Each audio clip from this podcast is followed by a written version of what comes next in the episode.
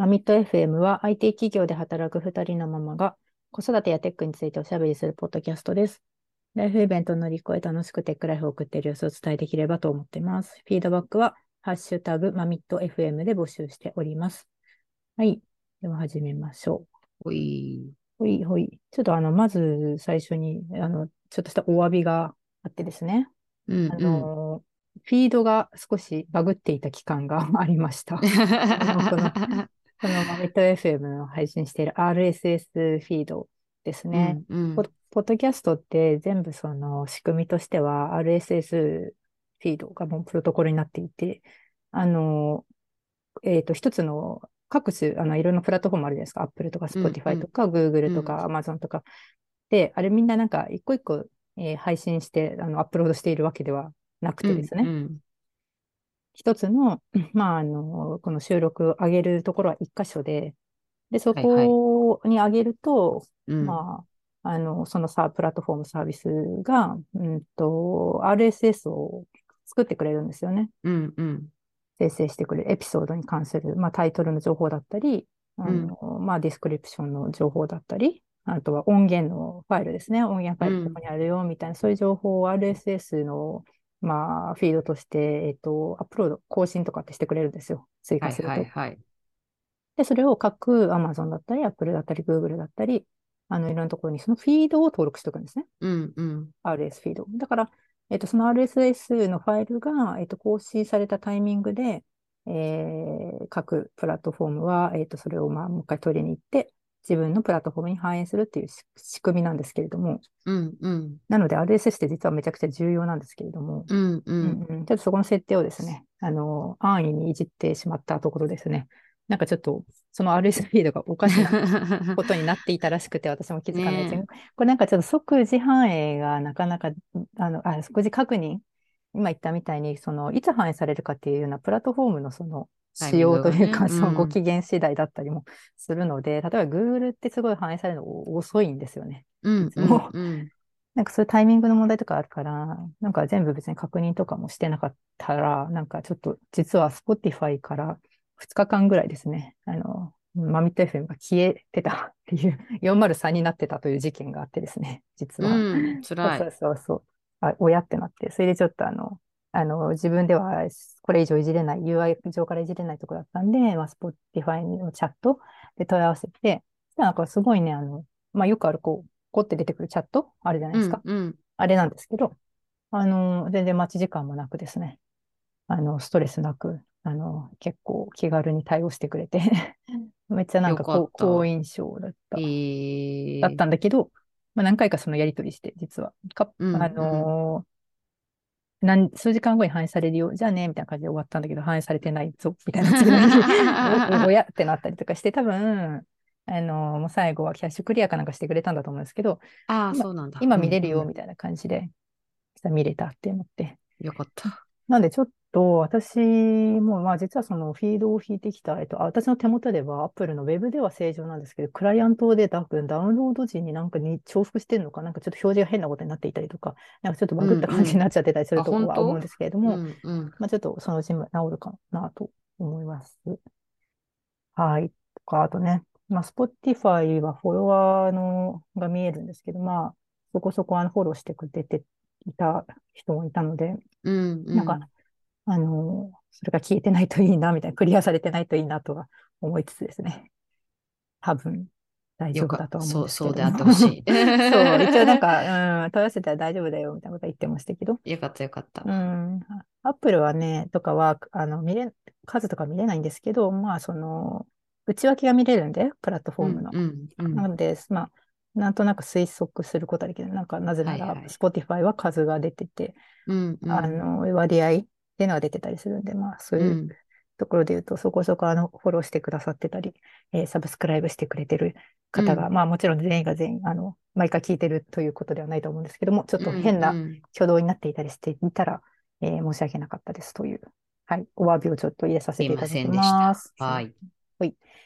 ということで、今日はですね、うーんと、フロントのというよりも、えー E2E テスト、ちょっとあんまりテストの話っていうのをしたことなかったうんと思うんですよ、このポッドキャストで。うんうでん。最近ちょっと面白い、面白いですね。なんつうのかな。うん確認方法みたいなことをしていて、テスト、テストをしていて、まあちょっはいはいはい。とそれについて紹介できればいいなというふうに思ってます。うん。はい。で、それは何かというとですね、えっと、まあ画像でのまあ回帰テストみたいなものなんですけれども、うんうんうんえうん。っと、画像を使ったテストですね。はいはい。なんかテストを書くっていうのは、まあそのエンジニアであれば結構皆さんも染みついているというか、うんうあん。の、言われてると思うんですけれども、必ずね、そのプロリクでも、まあテスト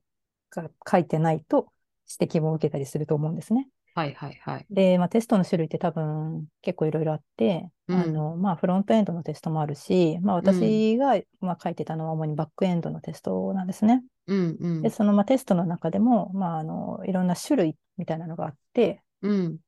えっと、まあ、エンドツーエンドのテストですよね。E2 と言はいはいわれる、本当にその、あの、入り口の、こう、リクエスト。で、うんリクエストとそのレスポンスだけを見る。中身のことはうんうんよくわからない。全部モックとかに置き換えておいて、とにかくその、パラメータ例えばユーザー ID イコール1ってやったら、そのユーザー ID1 のデータが返ってくるよね、みたいな、そういう JSON で返ってきてるよね、みたいな確認のテスト。はいはい。ステータスコードを見るみたいな、そういったテスト、E2 みたいなものもあれば、そのうん単単体テストとかって言って、あのー、1個のファンクション単位ですよね。うんうん。とまあ、サーバーの、まあ、API のコードを書いてるとしたら、うーんと、そのリクエストを受け取ったその、なんだろう、そのレイヤーがいくつか分かれたりするんですね。データベースにアクセスするレイヤーと、うんまあ、サービスレイヤーとかってサービス層とか言われる、そのビジネスロジックを書くみたいなレイヤーだったり、うんまあ、プレゼンテーション層とか言われるのが、うんそのうん一番入り口の、えっと、リクエストを受け取ってです、あの、で、そのうちのサービスにつないで、データベースとかここに応用して帰ってきたものを、あの、まあ、JSON にして、あの、レスポンスに載せるみたいな、そういういろんなレイヤーが分かれてたりして、うんうん。でそのレイヤーごとにこう単体テストっていうのは、その1ファンクションに対して、一個一個書いていくみたいな、うんあのーそういうテストの種類もあったり、まあ、あとは結合テストとか、なんかちょっといろいろ種類はあるんですけれども、うんうん。まあ、その中でも一番なんつうか、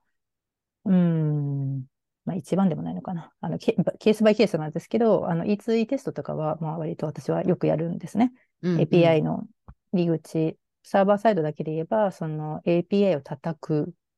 えーリクエストを投げて、まあ、レスポンスの、J うん。JSON を確認したり、レスポンスコードを確認したりみたいな、はいはいまあそういうことをやったり、まあ、バックエンドではそういうことをすしますと。うんうん。で、ちょっとフロントのことは、フロントはフロントでなんかまた別のいろんな種類のテストの書き方とかあって、なんかよく聞くのは、まあ、ちょっと私はあんまり詳しくはないです。ストーリーブックを使うだったりとか、うんうん。えっと、ササイプレスっていうのを今実は、あの使って、あの、いついテストを書くっていう、サイプレスってフレームワークなのかな？テストフレームワークなのかな、へーあ、まあ、コンポーネントテストか、フロントだとその、なんだろう、UI に対する、なんかコンポーネントのテスト、あとはビジュアル、なリグレッションテストって言って、そのなんか、えー表表示がいた、あの、預かり知らぬところが崩れてないか、まあ、デグレですよね。うんうんうん。ここ触ってるはずなんだけど、全然知らないところが実は表示崩れてた。みたいな、多分そういうことだと思うんですけども、はいはいはい。まあ、ビジュアルリグレッションテストみたいなのがあるようなんですね。で、えー私が書いたというよりも、えっと、プロジェクトメンバーが書いたテストで、えっと、私が確認を作業を今したりしてますと。うんうん。まあ、前提として私、その、結構、普段の業務でいろんなことをやっていて、はいはい。本業もあれば副業もあればボランティアだったり、あとは、なんかプライベートなのか仕事なのかわからない、その外部の登壇、はいはいはい。今、知り合いのにあの声かけてもらった登壇があったりとか、まあ、いろんうなん。タスクがある中で、まあ、実で実装っていうのもまあやったりはしてますけど、うん。まあ、結構な部分をプロジェクトマネージメントみたいなことやってたりしてますと。うんうん。で、えっと、私が最終確認みたいなことをサービスのね、リリース前確認みたいな、まあ、したりするわけなんですね。うんうんあのメンバーがやってくれたことを、うんまあ、最後に私が見る。あんまりだからそれに関しては、自分は実装をやったりとか、細かいところはそこまでは、あの見てなくて、さうんうん割と最後のところで、その、じゃあこれ最後最終確認お願いしますみたいなことをコミュニケーションしてたりするんですね。で、うんそこで、あの前まではサービスをそのポチポチポチポチ触って、あの、まあ、そのサーバーサイドのテストとかだとそうやって自動テストできるんですけど、ちょっと、うん。なんだろうな、最終、最終表示確認みたいなのが、うん。結構そのサービス、ちょっと具体的なサービス名をあの言えないので、口頭での説明うんうんが分かりづらいんですけど、なんか挙動の確認っていうよりも、今はそのデータ、データを結構ずーっといじってて、そのデータがあのその画面に表示された状態を確認したいんですね。はいはいはい。変なそのデデータが、まあ、ほ翻訳されたデータだったりするんですけど、それがうんなんか絵と合ってないうんかったり、うんうん表表現と合ってないかったりとかうんしたりするかもしれないんで、うんうんで、それがものすごい量あるんですよ。うん。なるほど。確認の箇所が。はいはいではい。結構、その、サービスのアプリケーションをいじるタイプではなくて、データをいじって回収してるタイプのものの特性のサービス、まあ、いろいろ見てはいる中の一つにそういうものがあったりしますと。うんで、それの確認方法として、うんえーやっぱり一個一個手でね、こう、まあもちろんショートカットキーは使ってますけど、まあね。あのページ遷移だったり、ボタンポチ押して、次のページに行って、えーその表示を待ってとかって結構、結構じゃないですか。そうだよね。それでもマッピングの資料みたいなのあるわけ？このなんか画像に対してこの文言みたいな。いや、特にないです。ないんだ。うん。それは翻訳前のやつが一応、その、まあ、正だとして、はいはいはい。そその翻訳後のものが、その、え、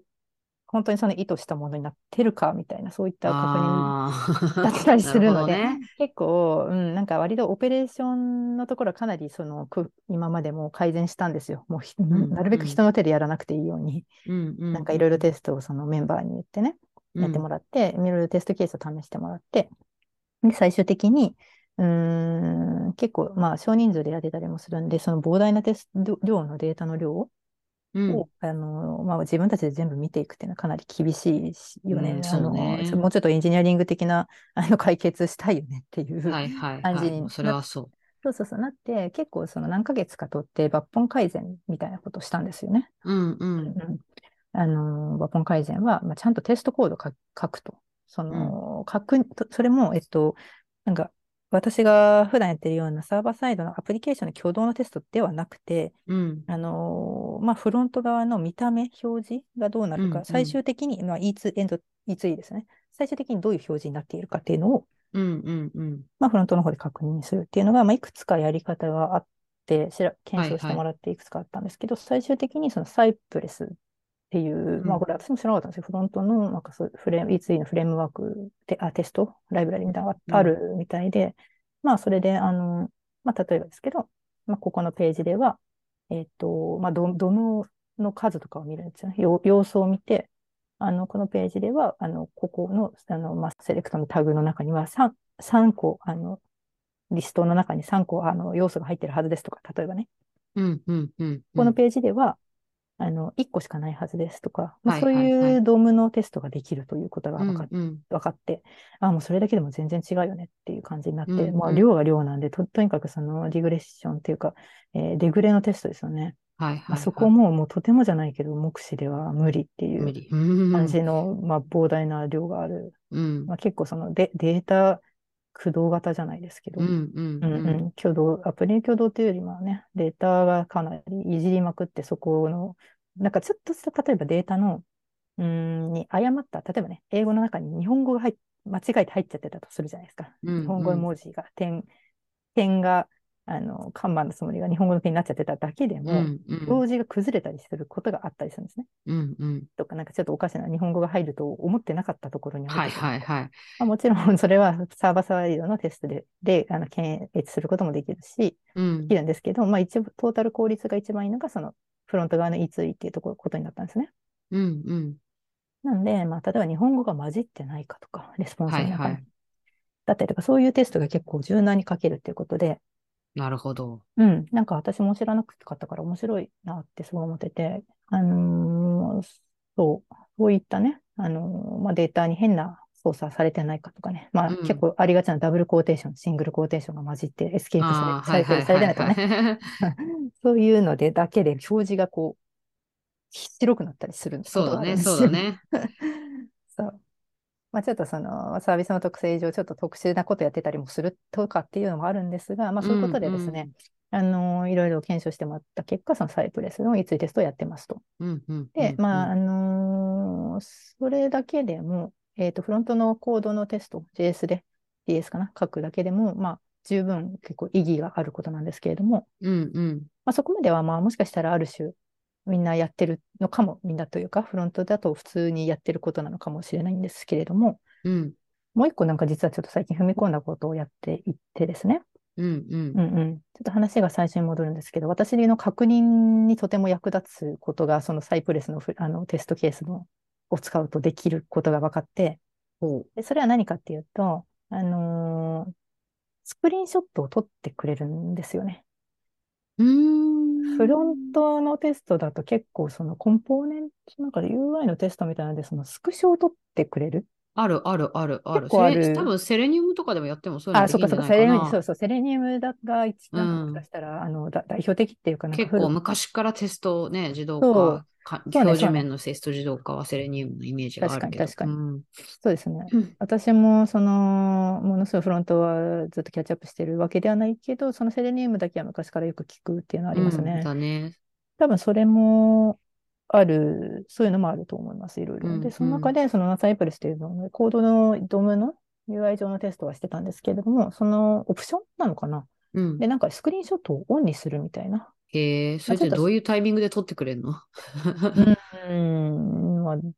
まあ、だからそのローカルだと Electron とかやってたかな。サーバー上だと、なんか、まあ、やっぱその Chrome の Chromium みたいななんか入れないと取れないじゃないですか。うんうん。で、まあ、なんかいろいろサーバーに、あの、サーバーの CI/CD ツール上で回す場合は、えっと、なんか、なんか入れなきゃいけなかったっぽいです。ちょっと私はわかんないけど、うん。なるほど、ななん。かその、そうそうそう、あの、やっぱ、がカシャって取るんでそうだよエね。レ、 Electron 的な何かちょっとしたちょっと重たい何かを入れなきゃいけなかったみたい。ですけど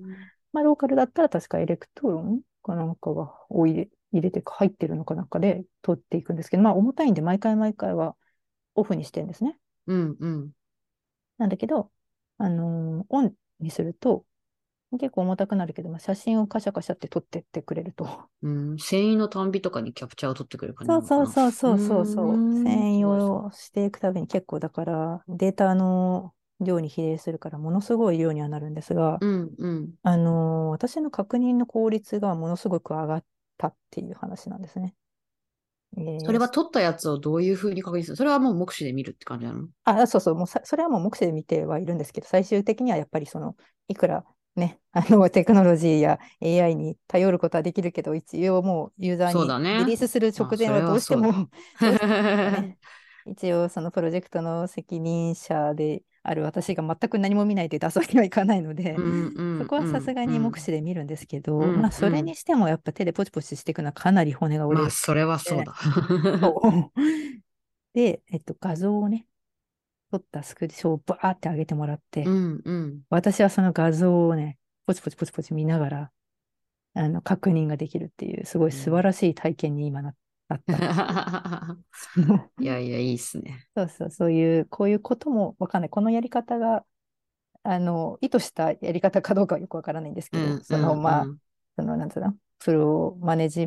メントの人に見せるための、こう、確認の作業のためにやってるわけではないのかもしれないですけど、もともとは。うんまあ、そういうちょっと。とやり方もあるんだなっていうのを、まあ、いろいろやっていて、あの、うん、確認効率がかなり上がると。まあね、そうそうそう多いとね、そうです、そうねです。いや、マジできついんで、準備からそして大変だもんね。そうそうそうそう。そう何。のページ、何のページがあるのかってところまでから、まず、ああ、そうですね。それアップしてたの前は、ね。そう、画像テスト、画像確認ができる前は、やっぱり、もうずっとね、ボタンを押して、あの、ボタンを押してって、こう、まあ、ショートカットでピッピッピッピ飛んで、あの、で、最後まで行ったら、次の、なんか一回元に戻って、次のなんか、うんうんまあ、こう、こう、こうなコースみたいなところに自分で行って、みたいな、そういう作業をしてたのが、かなりね、うんうんえー多分体感5倍、10倍ぐらいはあの効率が上がりましたっていう話。これをちょっとよいつかしたいなと思いながらですね。はい、ちょっと持ってきましたね。最近またこれをやってるので。うん。ってなるほど。いう、まあ、画像での確認についてそうですね。まあ、こんな、まあ、スタンダードなやり方ではなさそうな気配はしますけど、うんうんうそんなやん。り方もあるから、もうもしあのプロマネとかやられている方がいたら、あのいいですよっていう、すごい効率上がりましたよっていうお話をしたかったなっていうのが、まあ、一つですね。うん。もう一個、これもあのずっと積んでた、トピックスに積んでたあの、えーものがあってですね、うん積んでたトピックスがあって、まあ、何かというと、CS。CS っていうと、何、何の略を思い浮かべます？CS? 突然、突然の。CS コンピュータサイエンス。ああああ、そう、やっぱそうなんですね。ほ、からいろいろカ、スタマーカスタマーサービス。ス、そうそうそう。ね 私はもともとカスタマーサクセスっぽいところにいたので。そうそう ですよね。だはいから、そうだから先に絶対そっちが出てくるかなって私は今期待してたんですけども、うん。カスタマーの方が出るかなって思ったんですけど、うん。えーそうではなくて、最初に言ってたコンピューターサイエンスですね。うん。うん。はい。の、それの話を、まあ、ちょっと苦手意識はあるんですけど、ちょっと頑張って説明、うんうんあの、お話をしたいなと思ってて。はいはい。で、その、今言ったみたいに、えーコンピューターサイエンス、ちょっと苦手意識があるんですよね。はいはい。えーまあ、なんでかっていうと、まあ、えっと、我々、えー国内のベンチャー、メガベンチャーみたいなところうん。うん。に入ると、まあ、そのコーディングテストみたいなのが、まあ、特になかったりしたんですよ。うん。うん。まあ入社当時はそうだろうね。多分ね。。そううん。なんだけど、まあ、その、まあ、外資とかって絶対あるって言うじゃないですか。うん。うん。中東とかで。うん。で、あのーっていう話を聞いてたりとか、あとはその、えっと、プログラミングの教育とか教えるみたいなた立場にちょっと最近こう、ここ3年ぐらいですよね。そういう事業とかにうん。団体に携わることが結構増えてはいはいはい。きてるんですよね。あの、若手とか、まあ、今からエンジニアになるよみたいな人たちに、まあ、どんなカリキュラムがいいのかみたいなことを考える機会っていうのがうん。結構あのあったんですよね。はいはいはい過去にも。うん。うん。で、えっと、一番最初は私、その、まあ、ずっともちろんエンジニアとして現役で、現場でずっとやってきてたんですけど、なんかその、カリキュラムみたいなのってまた全然別のなんか脳みそっていうか、うん。うん。その、まあ、そういうカリキュラムを、まあ、作ってほしいみたいなことも言われたこともあったんですよ。うん。最初の方。で、ただよく考えたら、そういうそのカリキュラムって、なんかプロ、エンジニアになるために何、何の要素が必要でとかって、多分普通にプログラミングを現場でサービス開発をしているのとは、なんかまた別の体系だった、なんか体系的な、なんかプログラムが必要ですよね、きっとってうん。いう。うん。なんか、エンジニアだからこうカリキュラムを作れるっていうわけでも、まあそうだよね。それは絶対そうだと思う。うんうん。そう、ないんでますあよ。どういうレベルとか、どういう領域ににもよるしね、なんか。いや、そうなんですよ。うんそこは多分、その、まあ、なんだろうな、エンジニアじゃない人から見ると、まあ、エンジニアずっとやってたから、なんか、できるんじゃないかって思われて いるのかなっていう節があって、いや、でもそこはちょっと、それはまた別の話なんですよ、みたいな話はちょっと、当時はね、うんしたりしてたんですけど、で、あのーじゃあ一緒に、その専門のカリキュラムね、専門とかしてる人とかと話して、まあ、一緒に考えましょうみたいなことはまあできるので、まあ、そういうことをしたりしてたんですよ。その、まあ、3年ぐらい前からね。はいはい。なんだけど、私の中でその一つ苦手なことがうんあって、プログラミングで実装するとかは、実践は私は結構大丈夫なんですけど、うん。やっぱこの、えー理理論うん的なところですよね。に、まあ、コンピューターサイエンスって必ずその、エンジニアのカリキュラム作りましょうってなったら、まあ、結構出てくるんですね。はいはいはい。で、まあ、CS、コンピューターサイエンスって当時は、えっと、そういう言葉では私は認識してなかったんですけど、大学の時にやったような内容なんですよ。はいはいはいはい。学部で。まあ私、うん情一応情報系出ているので、多分工学部とかの人たちの方がもっとガチの数学的な、もうちょっとちゃんとした、ちゃんとしたというか、CS あなんですね。で、私も一応情報文文系から入った、だからゆる、ゆるふわ情報系の人だったんですけど、それでもアルゴリズムとデータ構造の授業だったりとか、うんうん。まあ一応 C 言語の プログラミングのはい授業はいはいだったりと。か、なんかそういう、やっぱりあったんですね。なんかこう、アルゴリズム、そうですフィ。フィボナッチ数列とかいうのが出てきたりするんですけど。はいはいはい。聞いたことある。聞いたことある。そうマジでその時もうね、意味わかんなすぎて、大学の時。なんか早口言葉みたいな感じで、ちょっとその、当時友人と、何、何なのこれみたいな言ってたんですけど。マジでアルゴリズムっていう言葉も、でも本当横文字カタカナめっちゃ多すぎて、フィボナッチ数列みたいな。はいはい。かっこ笑いみたいなことになってたんですけど。まあそう、今思い返すと、まあそういう理論をやってたわけなんですね。うんうんうん。大学では。ああ、黄金比とかのやつだ。へえ。あ、そうこれをフィボナッチ数列って言うんですね。なんかね、面白いんですけど、確かに。うん、当時は何も面白いと思わなかったんですけど、なんか、前の2つの数を足していくみたいな。エジプトのピラミッドのなんかあれとかもそうだもんね。あとなんか UI のね、あの、なんていうか、感覚っていうかまあね、なんかどういうふうに配置するかとかもこれに習うと綺麗に置けるみたいなのあるんじゃないんだっけな。知らないけど、わかんない、忘れちゃったけど、そんなのもあるよね。多分そう、うんうん、そういうのも、あの、現場にこうね、出てから理論をやると、すごい面白いんですけど、うんうん、ああ、これ、こういうことだったのみたいなんですけど、まあ、やっぱその理論から入るって結構ね、もうわけわかんないんですよ。何がそうだの、みたいな。うんうん、うん、だからもちろん当時は何にも、もうただの苦痛でしかなかったですし、アルゴリズムとデータ構造の授業は。うん、なんか、なんだけど、やっぱそういうのがなんかね、出てくるんですよ、どうしても。そういうのってはいはいまあ、アルゴリズムとデータ構造はまだいい、まだいいんですよ。うん、あのー、なんだろう、えっ、ー、と、探索、ま、なんか相当の種類、相当実装するみたいなのが多分その外資のコーディング面談、面接とかってやると出てくるっぽいんですよ。うん、相当、バブル相当。なんかこう、リニア、あの、ササーチとか、検索の方法って、はいはい、普段我々は、あの、現場のアプリ開発でエンジニアって、基本的にはこういう検索だったり、あの、並び替え、相当だったりって、絶対にその言語のライブラリーっていうものがあって、中身の実装を知らなくても、うんうん、リストドット、なんかわかんないけど、そうサーチみたいな、なんかやれば、うんうん、あの、やってくれるんですよ。いい感じに。うんうん、リストドットソートみたいなことやればいい感じに高順、小順に並べ替えるとかって、だから中身を別に知る機会っていうのは、はいはい、あの、ものすごい意識しない限りなかったんですね。うんうん。まあ、よっぽどなんかパフォーマンスになんか問題があってよくよくよく調べてみたら、ああ、っていうことはあったりはしますけど、確かに。まあ、基本的にはあんまりもうそういうところもすべてパフォーマンスなどを考えられたライブラリーが出ているわけですので、うん、あんまりそこまで見てなかったですが、まあ、あの、そういうのも出てきたり、バブルソート、挿入ソート。なんかほら、あの、ピタゴラスイッチでやってるじゃないですか。しめじソートとか見たことない？しめじ。最近見てないけど、全然。なんかね、あれを見てるとすっごい面白いなって、今、はいはい、今だからね、あ、これコンピューターサイエンスの基礎をこうやってここでやってるんだ、みたいになって、すごい、すごいな、ピタゴラっ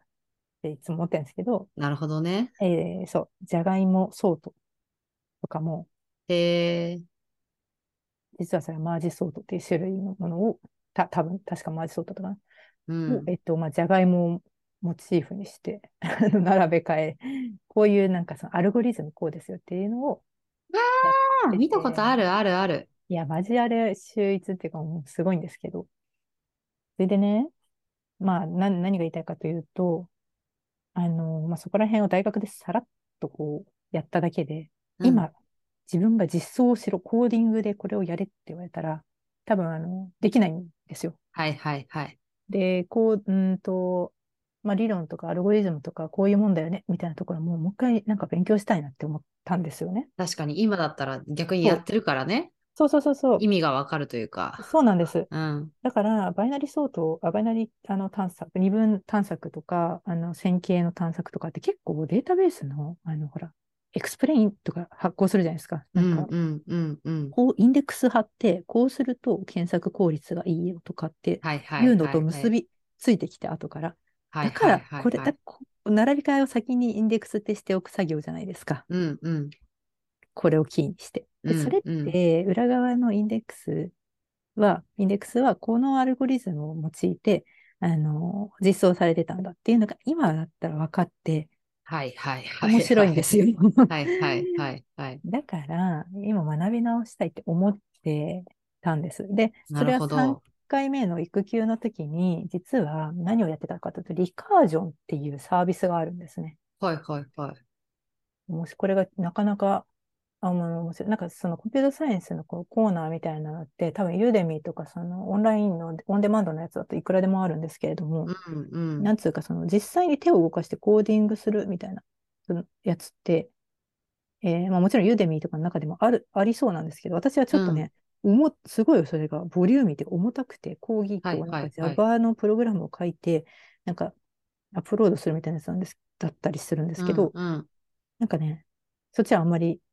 モチベーションが湧かなかったんですけど、はいはい。なんか当時この今やったリカージョンというサービスはですね、えーうん日本語で、と、とにかくまあ全体的に英語だし、ただでさえこの難しい、内容難しいのに、私はこれうん大学院でその英語で受けて全然よくわからなくった経験があったので、うんたうん。ただでさえ難しいグラフ理論とかをもう英語の授業で本当に、本当に。よくよく、本当によくわからなかった。えーあ、それは何？海外出身の先生だったの？先生いや、がいや、あの、大学院が、なんかその国際なんとかってんで、半分ぐらいの授業がに英語だったりするんですよそういうことなんだ。で、別になんかその身近なトピックの講義だったら英語でもいいんですけど、うん日本語でもよくうんわからないのに、確か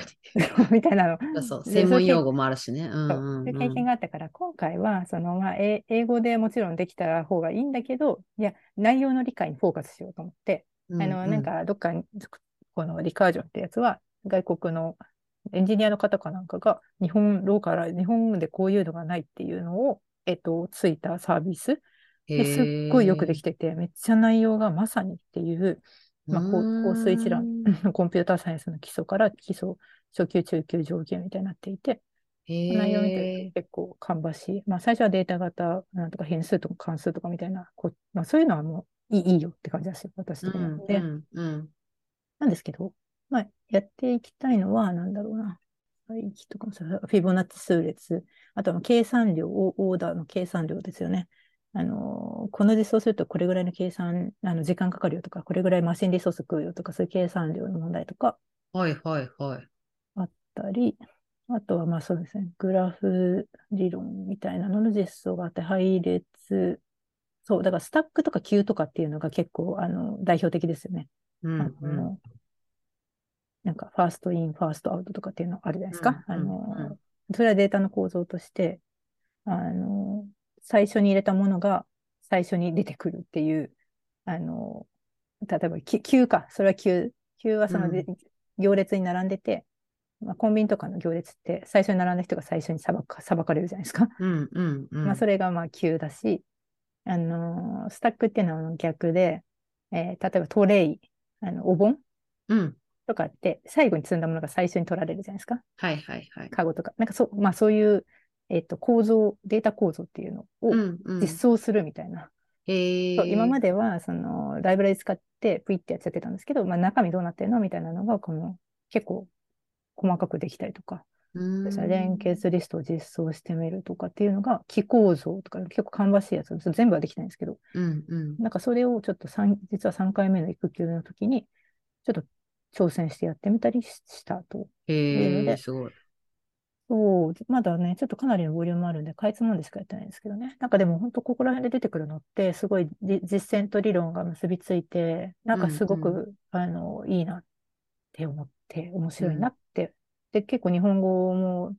なんかまあエンジニアの人が作ったかなみたいな感じで最初だ、まあそういう感じだったんですけど、うんうん。あの、まあちょっと細かいところとかは、あの、あったりするんですけど、まあでもね、うんすごいよくできてて、やっぱコンテンツがその CS を学ぶっていう、学び直すみたいな意味では、はい私にはとってはすごい良かったですね。へえ、理解興味者っていう。ただ、えっと、めちゃくちゃ高いです。今ね、見てたサイトを、そうです。あの、なんだっけな。月額、月額7000円ぐらいかそうな。そうそう。だから結構頑張って短期集中で一回課金したんですけど、へちょっとあんま長引かい。ないようにして、出産前だかなんかにやりましたね。すごい、よくやるな。いやー素晴らしいわ。もう早速でも、もう今見ると忘れてますけど、まあでもなんかちょっとこういうの やると血肉にはなるというか、なんか全学習目安時間が1100時間になってる。そうそうそう、やばいっすよね。確かにそれぐらい使うんですよね。まあ、だから、なんかそのサービス開発、ずっとその現場でエンジニアやってる人って、なんか全部わかるみたいな多分、全部わかってる人もいるのかもしれないですけど、まあ、そういうイメージがあるのかもしれないんですけど、意外とこの、まあ、特に国内のコーディング面接とか、その、こなんだろう、競技プログラミングとかやってこなかった人たち、競プロ層とかはね、まあ、あの、お得意分野だと思うんですけど、うんうん。うんうんまあ、そうではない人たちもかなりいて、そうその人たちはそのコンピューターサイエンスで、あの、普段からその業務でやってるわけじゃないというか、あの、うん、やってる人も確かにもものによってはいると思うんですね。そのもうちょっと基盤とかライブラリとかハードウェアに近いことをやっている人たちとかは、まあそういった、えー、もうちょっと理論的なことを考慮して実装しなきゃいけなかったりもすると思うんですけど、ほいほい。まあ、うん、まあ自社サービスを持っているような、えー、大半のそのもうちょっとそのプレゼンテーション層に近いことをやってる人たちっていうのは、まあ、基本的には使う、そういったすでに出来上がってる。ライブラリを使う人たちっていうのは、なんか普段そんな分からなかったりするんで、えっ、と、そういう時にこのリカージョンとか、あと最近ちょっとやってるのは、もう最後一個だけ紹介するのは、アイズオンラインジャッジっていうやつ。へえ知らないよ。まあ、最近、うん、私もこれね、実は初めて聞いたんですけど、うんうん、なんかそういったその、うん、あの、若手に教える時の、アルゴリズムとデータ構造の本ってすごいいっぱいあるんですけど、その中の一番のおすすめ本みたいなのちょっと買ってみたんですけど、うんうん、それがなんかプログラミングコンテスト攻略のためのアルゴリズムとデータ構造っていう 結構ガチ、うんうん、マイナビの本なんですけど、はいはい。で、これがそのアイズオンラインジャッジっていうその、えっと、なんだろう、これ、サービス。はいはい。さっきのリカージョンみたいなものなんですけど、うんうん、まあ、あのデータ構造とかグラフ理論とかそういうのを、えっと、手で動かす、実際に動かして提出するっていうやつ。私これ、あの、久しぶりにこれで今、Java をちょっと触ってるんですけど。へえ。そうそうそう。Java 触るのね、今。Java、そう、今、今更。これはね、なんでかっていうと、これね、今、あの、パッて書くときって、J、JS で書きがちなんですけど、ブラウザでなんかコンソールでやるとかって。うんうん、あの、結構ね、じゃ JS だとね、こう、なんか標準入力、標準出力とかが結構書き方がめめんどくさかったり するんですね。うん、いやそ、もちろんそれに慣れちゃえばいいんですけど、それよりもなんか標準入力、やっぱその入力を受け付けて、このなんか 5, 5っていう数字をアウトプット、コンソールドットログなんかで出力するみたいな、なんかドットプリントなんてらみたいな、結構あのそういうものが多いので、えー、その標準入力読み込みと標準出力がしやすしやすいというか、わざわざそれを JS で書くうまみがなかったっていうので、久しぶりに Java でやったりしてるのを、ちょっとリポジトリを実はパブリックでやってるので そうそうそう。そんなこともやったりしてるっていう、ちょっと CS の勉強もしてるよみたいな話をどっかでしようかなって思ってましたっていう話です、ね。すごいわ。いや、よくその時間が取れるなっていうのが。うん、そう、ねじ込んでます。素晴らしいです。はい。なんで今日ももりもり喋っちゃいましたけど、時間があれなんで。はい。はい。では、お疲れ様です。はい、また。終わります。はい。お疲れ様です。はい